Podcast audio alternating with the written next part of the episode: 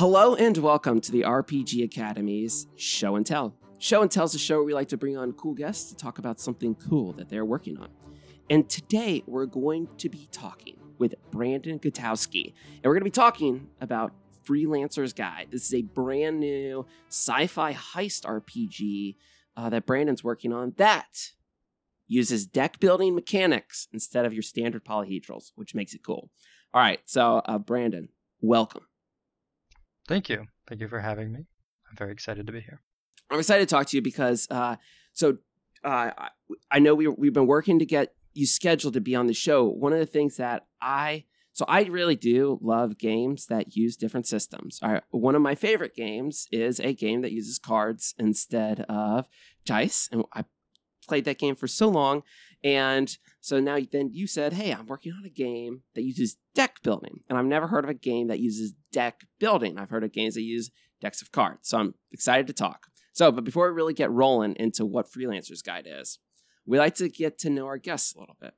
So, who is Brandon and what what's your history with games and what are you doing with games now?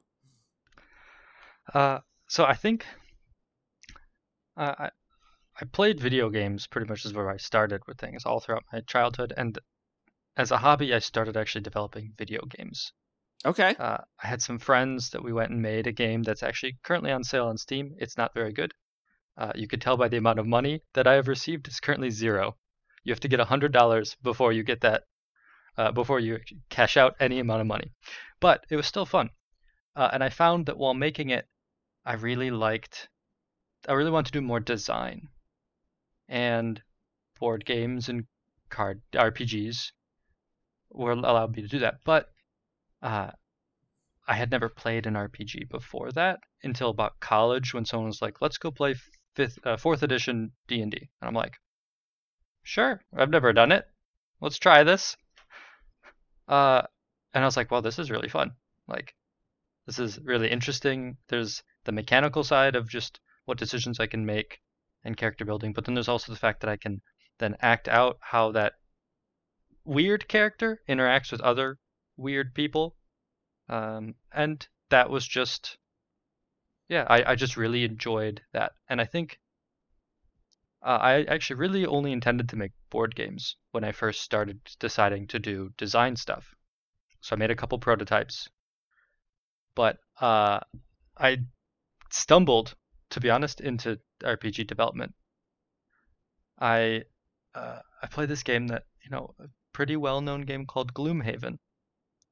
Okay, all right. So Gloomhaven is one of those games where I know all about Gloomhaven. I've never played Gloomhaven because Gloom, Gloomhaven is just like there's so it's an invest time investment to do that. Okay, so Gloomhaven. So I think this helps. This helps us get uh, you know a little bit of your design sensibilities. All right, so let's get back to it. You found Gloomhaven. Yeah, and then I, as I was messing with, for those who, who know about it, there's the attack modifier deck. It's what you draw yep. that makes any one of your attacks more or less damage. I was like, okay. But you, as your character levels up, you get to swap cards into it. You get to put more, take out others, and that changes. Sometimes your attack will do plus one and add a wound or something, and you're like, cool, my attack is different. It's more exciting. I can see my character grow. I really liked that, and I went, wait, I can do this with playing cards. And then I can just replace die in RPGs. So then I spent my next couple lunch breaks at work messing around with a deck of cards, going, okay, a deck of playing cards. And I go, this is how many cards I can do. Okay, I want deck building, so I need to have less than the whole deck. And I just kind of went from there. Uh, and then I was like, I'm going to make a whole system with this. Okay. So I want to ask you then. So the you you started with video game design. You kind of went start, wanted to do board game, but kind of went to RPGs because that sounded like it hooked you better. So is yeah. there what's the what difference? Like, can you pick like the difference between designing a video game versus designing an RPG? That is that is a tough question. Yeah, it wasn't on the list of stuff I asked you either. So. no, it's okay. This is good. Um, so I didn't. I wasn't the lead design on the video game, but I, I guess after that I did game jams and was a little bit of a designer. I find that there's a lot more a lot more consideration for sort of technical limitations. I felt like, at least when I was pr- programming the game, I I spent a lot more time doing like, does this is this possible with this functions or can we make this or sometimes it felt like you could do anything but this thing would take 50 hours and this thing would take two and you go well Okay. the 50 hour one isn't that much more fun than the two and if we play it over and over and over again uh, th- those are some of the things i noticed when as a, from a designer perspective right Okay. uh, That makes as sense. for as for considerations, I think video games can be a lot more complex. It does a lot more of the work for you, right? Like a video game's gonna go and figure out where your bullet's gonna go. It's gonna figure out what body part it hits. But in video in board games and RPGs, I personally I don't like those systems in my game because it's just too much busy work. There's only so much that a player you want to a player to expect to handle and it depends on the player. Some players can handle more, some players can handle less. Before it's like too much and not fun. You want to get that sweet spot of what's the right amount of complexity uh, versus like the right amount of freedom, and each player's different. Knowing okay, that makes sense. It sounds like you would have more des- more design constraints within video games then. So I mean, that to me that kind of checks out. Yeah, I I think the design constraints are different. I don't know if there's one or more. I'm not good in like I've- I don't have enough experience in to be honest either of the two designs. I think I think I could have another like 10 years of experience in both designs before I could accurately answer this question. All right, so in 10 years, we'll ask you again. All right, so Okay, we got to yeah. ask. So now, so let's talk about Freelancer's Guide then. All right. This is the new game you're working on. So, what is the elevator pitch for Freelancer's Guide? Uh, Freelancer's Guide to a Profit Focused Living is a deck building tabletop role playing game about making a living in a megacorp ruled galaxy. You and your crew will create great plans, like in movies like Ocean's Eleven and Now You See Me, and then execute those plans like the characters in shows Cowboy Bebop and Firefly. It's very concise. And I think with that, I think people understand what type of game they're getting. But within that statement, there's a lot to break down. All right. So, one of the things that I like to talk about first before really talking about mechanics is I like to talk about the world that an RPG lives in because I feel like so often that's what hooks people. right? So, I agree. what can you tell us about the world and the the fluff of freelancer's guide what sort of world are the characters going to be living in Um, a galaxy that is pretty much wholly controlled by a, uh, a number of megacorps.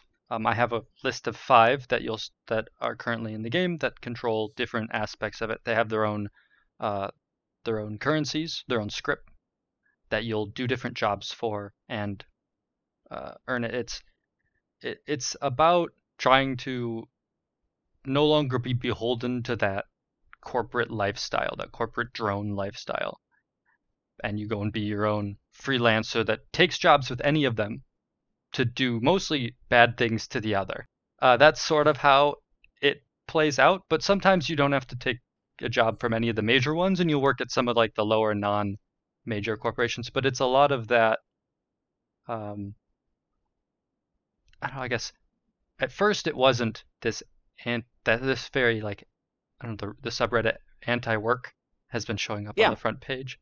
It started to pick up more of those vibes as I realized like that really does fit this world. oh it's so relatable to people i feel like Yeah. nobody i mean sure some weird people love work and love going to work for the man but like it is so relatable there's something cathartic about and uh, doing that and i think one of the things with rpgs is it allows you to you know live out these fantasies and there's i mean r slash anti-work is like a fantasy for a lot of people all right to be able to Yeah. post on there so the what is the motivation then I know there's lots of different motivations for characters then, but when you're thinking about a character in uh in Freelancer's Guide, is it just I know you mentioned profit. Is it just to make a profit or is it or can you play a character that is like really wants to take down these corporations? Uh, yeah, actually, so I'll use my playtest group because I have a pretty diverse group. Uh, one of them's main goal was to take down Big River, uh, or Space Amazon, for those that want to match the real the people I'm satiring off of. Yeah, he decided his character, uh, his character in his village was taken out or was t- used as test subjects by Big River to determine if they could make his species get altered powers, the space magic. Uh, it was successful. It killed his entire village, but his character got altered powers. So now he's decided that he's going to take down Big River as uh, as a response. So yeah, he's been he's been going through different steps to slowly like build first first build up their ships and base and like their assets, but now they're he's in the position to like work with another company to start tearing down their infrastructure. Okay, so you can go a few different ways with it then. So is this a is this a post Earth universe? Is Earth exist? Is this a different universe? Earth not exist? Because I think that provides a good frame of reference for people when it comes to science fiction. Where's Earth? Uh, it exists. I I've noted it as the human capital. Um, Perfect. Other than that, everything else is like I keep I keep world building in the book um, a little I'd say a little light. I don't have giant paragraphs written about this one location here. I uh, let's see if I I could pull up actually a different way that I I do this, but it's a lot more um, short paragraphs describing the high points and details of like the of the species or of the mega corporations uh, and then I, I let you fill in the rest because in my opinion the world really comes alive when you start to live in it and i don't want to i want to give you just enough of like a road to go on or maybe just enough of a parking lot to be in but then you fill in the rest Okay, so let's talk about your previous games then that you've played in. All right. So you said you played fourth edition. All right. All right. That was kind of where you started. But as you've kind of played RPGs over the last few years, would you say that do you prefer then like sandbox style games then? Okay, I actually I asked this question to my uh, D&D group when I was playing D&D before I made this. Uh, and I I asked like what different style of game do you, do you guys all enjoy? And cuz I was uh, D, I was DMing it at this time. And one of the questions was like give me give me a story and like uh, knock me back onto the railroad when I get too far off. And that's what most of them picked. Another one was like give me a general direction. It was like more of a wider like a wider road, but like still have a story going there. And then there was the like the Mass Effect style where there's like the major points of like this is when an event happens, this is when the next event happens, this is when the next event happens, and then in between those little events, you can do a lot of different open world sandboxing. Yep. And then there's just the I'm gonna go I'm gonna go play Skyrim and I'll start by trying to be a dragon killer, but instead I'm gonna build a house and find a family and then end the game because I didn't end up killing dragon, but now I have a house. Like there's those different steps. I'm the Mass Effect style.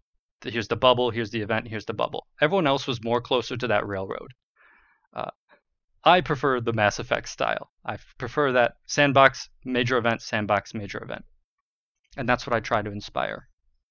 So then, so let's say we sit down at a table to play Freelancer's Guide. Like, what do you? Can you tell us a little bit? Like, in your in your minds, all right, you have the perfect group of players. What does a session of Freelancer's Guide look like then? Um, we've already decided the mission the previous time, so we know what we're going to be doing.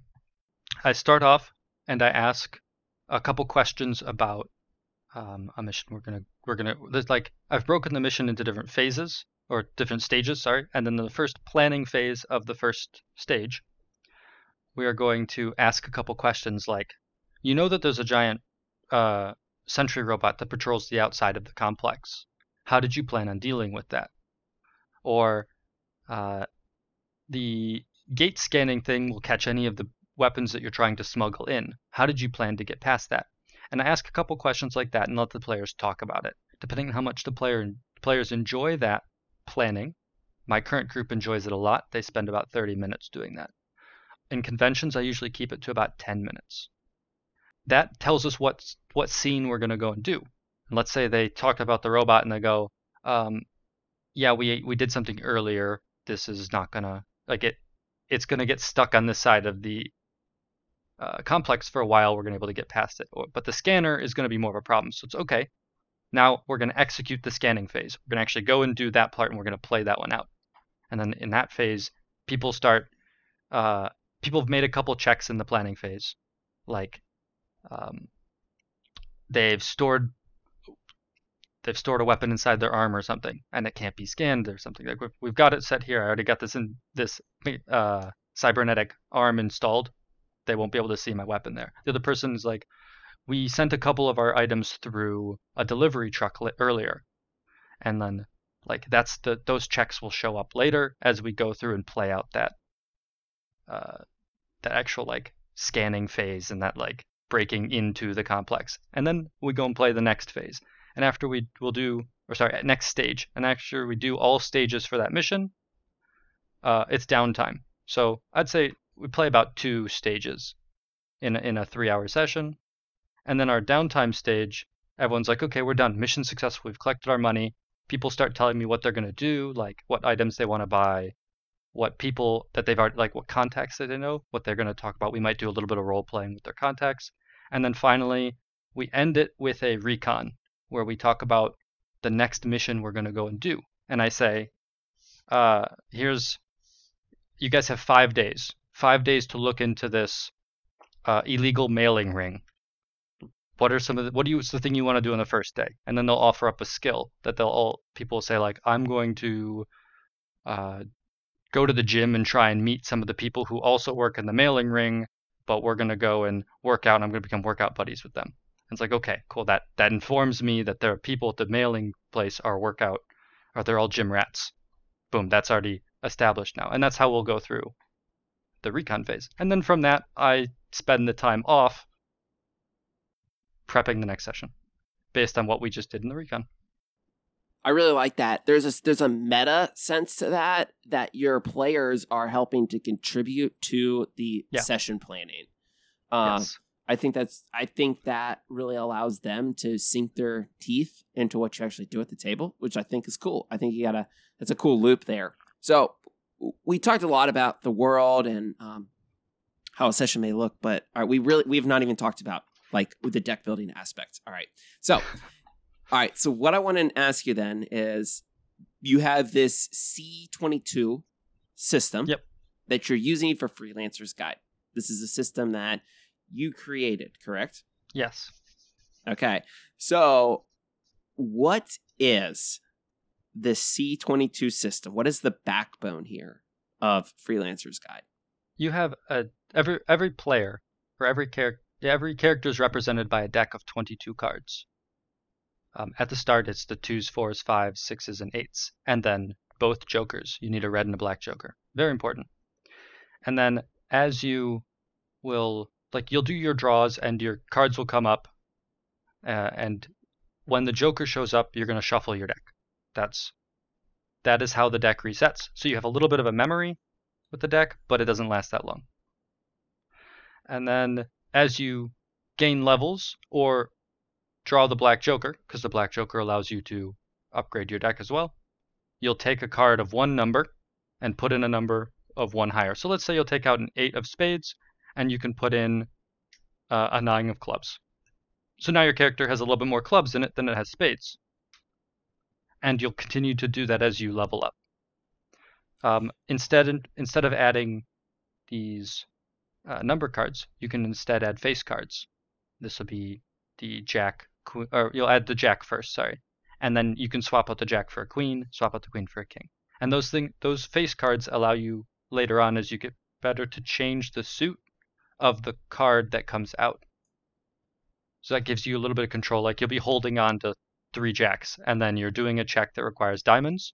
So you pull out the jack of diamonds from where you've stored it, and now this is whatever number you've drawn is now that number of diamonds. Gotcha. So the, so basically the suits from what I've been able to gather, the suits represent different attributes. Yes. That you may have. Okay. So uh, what makes what makes deck building what makes deck building good for role playing games then? Uh, for me, it's the deck building. The deck building adds another layer of meaningful choice. It definitely makes the game more crunchy, uh, and some people like that. I'm one of those people.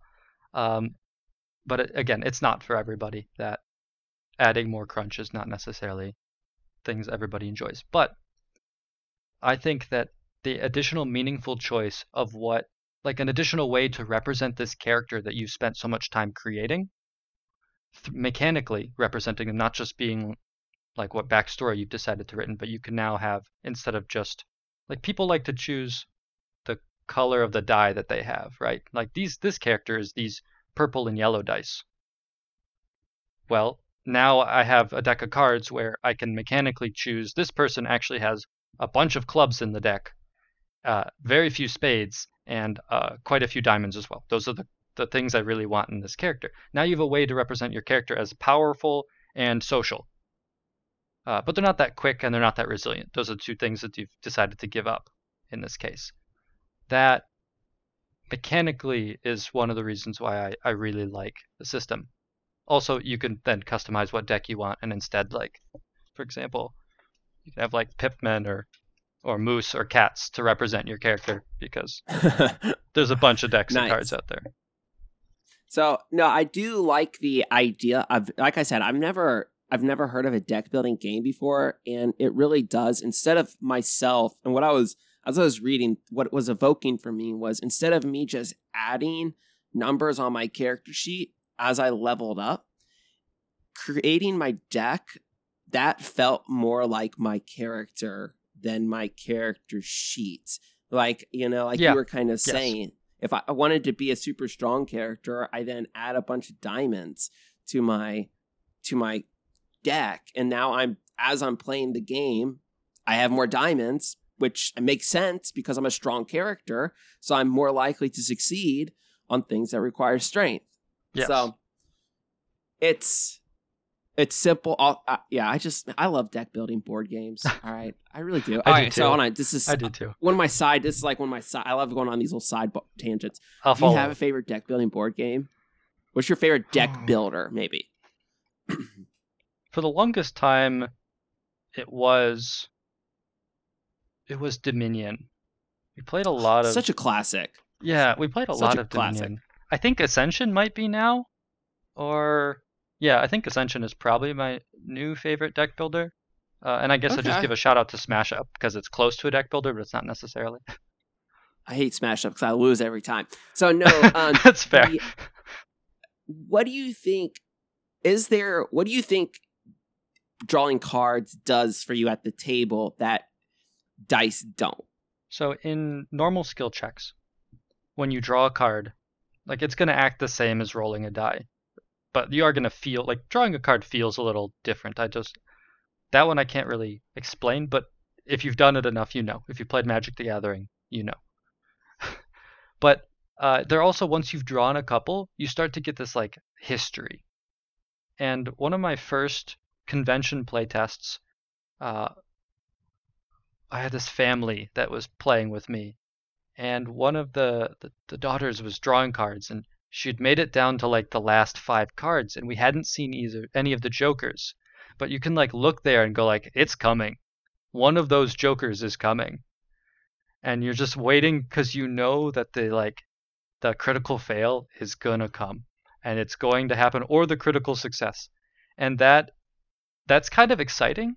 But also the fact that like again, looking at that memory of the cards that are out, you can go like, guys, I'm I'm tapped on strength I have four uh, diamonds cards out here, uh, and two of my or three of my eights are out here. Guys, I, am probably going to fail at a lot of things. You can kind of see that, and you can, in a way, plan accordingly. But at the same time, like, or you could just draw the Joker. It resets the whole thing, and then you're back.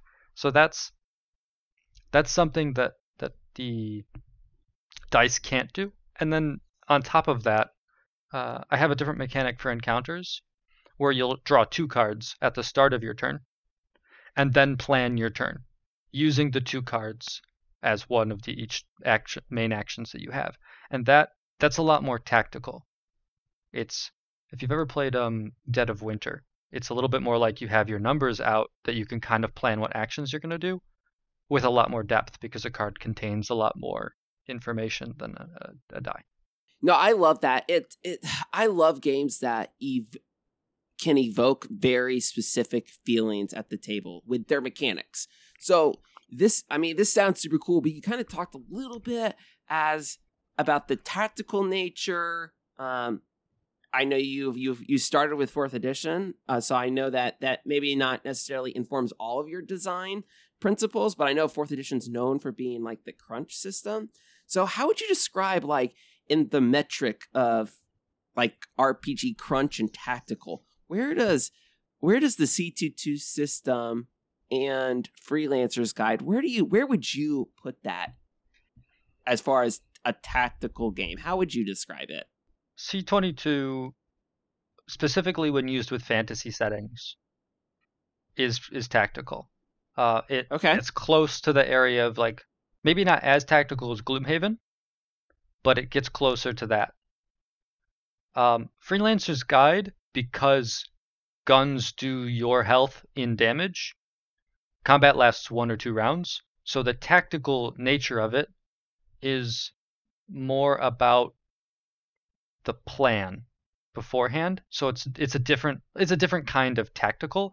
And if the team doesn't like if the group doesn't like the planning part, then it's not tactical because you just you just cowboy bebop it. You just go for it. Full yeah. send. Um no no so I definitely got reading it was that not necessarily that they game itself was tactical, but there's a lot of thought that yes. you can put into how you build your deck. Yes. So was that purposeful then? Yes. Okay. Meaningful choice is one of the things that I cared the most about uh, when I was building the system. It's one of the things I enjoy the most, and I, I obviously this is for the player to decide, but I think I put a lot of meaningful choice in the game, and I wanted I wanted the suits that are in your deck to matter. That it has to matter, or the deck is not any better than a die. So it has to matter that you have seven diamonds in your deck rather than like two club or rather than five clubs. Like that that has to matter. And because of that, what you put in your deck is meaningful. I mean, I, I'm all for like it just yeah, I, I just want to, for me, I doesn't don't necessarily enjoy like very crunchy mm-hmm, games. Mm-hmm, all right. Mm-hmm. But with that said, one of my favorite things about uh, crunchy games is making my character and finding a way to make my character the exact way that I want to make them. And so I guess that's more of like a, like a system mastery kind of yeah. I love that aspect of games. So, uh, yeah, no, so that's that's like that's that's hitting a good it's hitting a good note for me. Uh, I like that. I I personally also love system like the system mastery. I love a game that I can get better at, and I do see that with this game. And I think the biggest biggest crunchy pro- part of the game is the fact that I have to teach people how to roll dice. Right? Like I have a deck of cards and I have to spend two or three ah. pages teaching you how to use this die. Other people don't have to just like roll the die, there's a number. I go, well, this is how it's set up and this is what's here. Once that's learned, it takes about a session, maybe about an hour or two. People figure that out. Most of the like crunch is gone. You've you've gotten past it. But that's always been honestly that was the biggest challenge with this is I had to run a lot of tests just to go like, oh, this should be this way or this needs to be this way because it's it's too complex. Yeah, I didn't even think about that because yeah, most people are used to rolling dice. When it came to wanting to use cards, I guess really what I want to get to is was it Gloomhaven then that was really like the impetus for doing this then? Gloomhaven showed me that it was possible.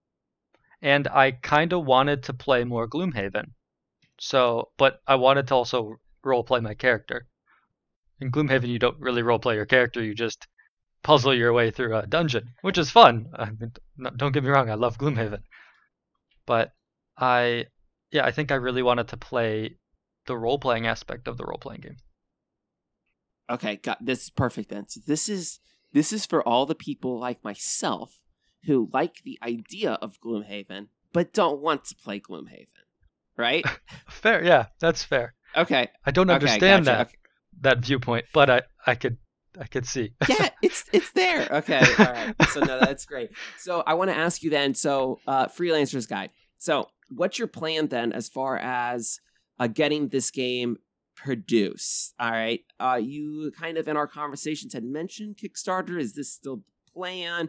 What do you? When can people expect to to get freelancers guide, and how can they do that? It will be. Uh, I've got a Kickstarter all set up. The preview page is actually open right now, uh, as of recording this, and uh, 222 2022.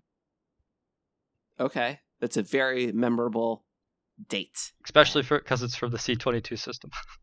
Oh, I, it's clever. That's clever. Okay, all right. You get bonus points. Okay, so what's your goal? What's your like? What is your? I know the monetary stuff can change so so often with when it comes to games, but like, what is like pie in the sky? What are you trying to? What's the goal for this Kickstarter? What would you like to see? Oh, I need. I want to finish the art for the book because I have a free version that's Gotcha. out right now. Um, it's about 106 pages, so like it's almost the whole game. but I have that out on DriveThru and Itch that people can download right now. But I want to get more art into this. I want to get. I've got. Uh, I've got some people who I know are really good layout artists. I know that I have uh, problems catching my own editing mistakes, so I want another pass or two just of editing. Uh, so those are the big things, just to kind of bring that extra level of polish that I can't do myself. Uh, and then I'm also going to be paying for I think eight different ship designs because I think ships are an important like aspect of we've made it. We own our own ship now. So I want Yes. to put pictures like actual te- like grid maps of a ship in the game so you can then print them out and be like, this is my room. I live here. Oh, that is okay. I've played a lot of science fiction games. I run. I mean, I haven't. I run them. All right, and every single one I've run, the players want a ship. Of course, I mean, it makes sense. At all science, good science fiction movies, TV shows, everybody's got a ship. So I'm that's smart. So that's, That's- cool. So yeah, that's my my uh base goal. If you want my dr- dream big, that would be Yeah. I'd get some I'd get some bases drawn too. I want some base maps. I want uh I haven't decided yet if I want species drawings in or not to be honest. I like my descriptions. Uh, I want two more companies. I want to be able to make two more companies.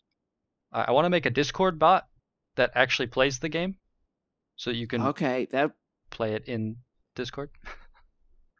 that would okay so that's cool because i i feel like there's a lot of different digital tools that people could be using that they're not necessarily taking advantage of right now um, everybody just kind of focuses on that virtual tabletop and i don't necessarily think that's the best way to go about things every time so i think it's interesting that you're uh a uh, going the route of a discord bot because i haven't Well- seen that before Well, uh, once like if I can get it, if I can get the whole thing coded and into a Discord bot, it's it can easily be just put onto a web page as well. Like that code exists, it'll be fine.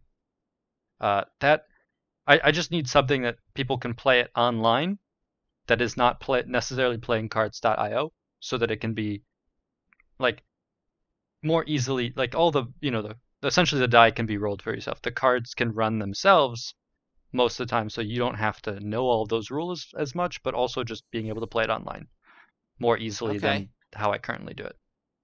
Okay, no, that, that makes sense because yeah, like you're saying, it's. I mean, there's lots of dice rolling bots for Discord, but you because you have a very specific system, you got to make that yourself. So that's okay.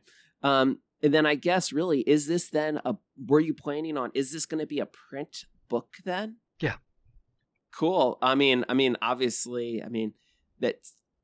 I mean, everybody loves a a good polished, you know, printed book. So that's super cool. It'd be really great So I guess so. have one in my hand. Be like, I made this.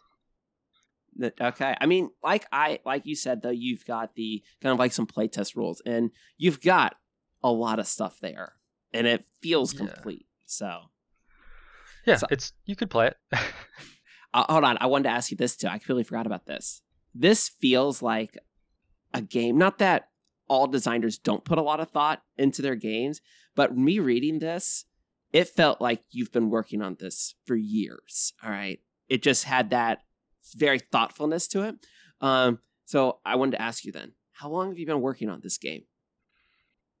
Uh, 2018 February is when I started messing around with the deck of cards. Okay, gotcha. That's a, that's I mean, that's a significant amount of time. The the SRD was done about two years after that, so that was the whole core. And then I realized that people don't fall in love with mechanics; they fall in love with settings and stories. Yeah, Uh, so Freelancer's Guide was the first one that I decided to make. It's so tr- it's so true. Yeah, uh, I I, think it's. I mean, there's a lot of cool systems and stuff, but at the end of the day, people like the fluff. That's the selling point. So, What story, what world can I live in? I mean, hundred percent correct. Okay, I mean that's. I mean, it sounds awesome, Brandon. So, I guess before we wrap things up, then is there is there like one like thing that you have encountered as like a designing role playing games? Like, what would you say has been like a a hurdle here? Like, as far as like going to produce a game, is there something you can say like this is really hard? Marketing. Okay, explain. Uh, I, I don't, I don't really like. I didn't really Twitter until July of this year. I'm still not. It's just not my my thing. I would prefer to sit and just design something and work and live in my own little world of a story that I'm making. But um, I I feel like I'm being annoying actually if I'm posting too often, if I'm posting the same thing too many times. But that's how marketing works because you know, if you posted it at eight o'clock and then post it again at two o'clock, different people see it. So that you're not annoying them necessarily. And how would how would somebody who you know actually wants to play this, who actually would enjoy this, see it if it's not shown? I just don't. I just don't like it. Hey, you're not alone. I feel like that is like the big marketing is huge. I mean, I mean, as some people who run a podcast, I mean, we deal with the same thing. So I think the you're, I mean, just you know, uh, just more people need to be on podcasts. Uh, That's that's the truth. I I learned that. That's what. Yep. You guys are no, great. no. So I mean, think that's that's a good step. I mean, yeah, marketing is crazy huge. So I guess before we wrap up, then, is there one last thing people need to know about Freelancer's Guide? I, I do want to talk actually one more one more thing about the character about the deck representing your character that I didn't get to talk about. Yeah, go Uh, for it. There's this is more important in Freelancer's Guide, but there's a mechanic that you can reduce the damage that you take by taking cards out, out of your deck. You'll take remove the top two or three cards from your deck, you reduce three, three damage and put it over in like a a a removed pile, and that doesn't come back until you actually can get healed in like downtime. So in a way, you're sacrificing your character to not take damage right now and not die. Oh, that's cool. But you That's don't a know real, what those that- cards that are. that adds a real physicality to Yeah. the game.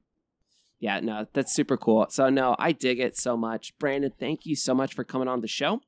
Uh, where can people, speaking of marketing, where can people find you on the internet? Uh, I'm at C22 System on Twitter. Uh, there's also a link to my Discord there, which is probably where I'm the most active. Uh, my website is c22system.com. That has the SRD that you can download or to read for free. If you sign up for the mailing list, you also get access to some of the downloads that I have on there. Uh, and then search Freelancer's Guide uh, on either itch.io or DriveThruRPG to get the free version. And then finally, Kickstarter. Uh, actually, I don't know where I put the Kickstarter link. Hopefully, it'll be in this video somewhere uh, because that's coming in two weeks. Okay, awesome. Yeah, no, if this. we will include it in our show notes for sure. So, Uh, Brandon, once again, thank you so much for uh, joining us. As always, listeners, this is Tom. You can follow me on Twitter at BeskarTom. Yes, it's Mandalorian Metal Tom. Uh, and do not forget, if you're having fun, you're doing it right. Thanks, everyone. Thanks for listening to the RPG Academy podcast. We do this show out of love for the hobby and the desire to be ambassadors, welcoming more people into this community. All of our website content will always be free to use and utilize. But there are expenses related to the show, and if you enjoy what we do here, then please consider supporting us in some way. You can do so as simply as rating or reviewing us on iTunes or your podcatcher of choice. If you're going to purchase anything through Amazon or DriveThruRPG, consider using our affiliate links first, and then we'll get a small percentage sent back to us. You can do a single direct donation through PayPal using the paypal.me slash the RPG Academy, or consider joining our Patreon campaign at patreon.com slash the RPG Academy. And for a donation as low as $1 a month, you'll get access to lots of extra goodies, including bonus minisodes, invites to monthly one-shot games, one-sheet adventures, and more. Please consider following us on Twitter and Facebook or join our Discord, where we like to try to keep the conversation going with our fans as best we can and are always looking to talk and chat more. Or do none of that. Just continue to listen and enjoy our show, because honestly, that's enough. Thanks, and remember if you're having fun, you're doing it right. We'll see you next time.